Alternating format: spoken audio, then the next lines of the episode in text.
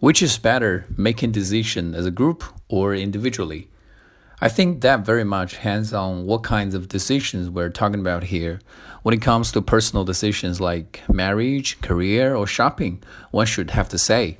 Whereas if we need to make decisions for a group or a community, we must embrace collective intelligence. For example, when the National Congress of China is going through the legislation process, the representatives must have detailed and a lengthy discussion to guarantee that all aspects of the issues are considered. So in a nutshell, we just have to be flexible. 近期马上就要参加考试的同学，欢迎在淘宝中搜索店铺长沙雅思，可以获取最新的雅思口语素材。Thank you very much.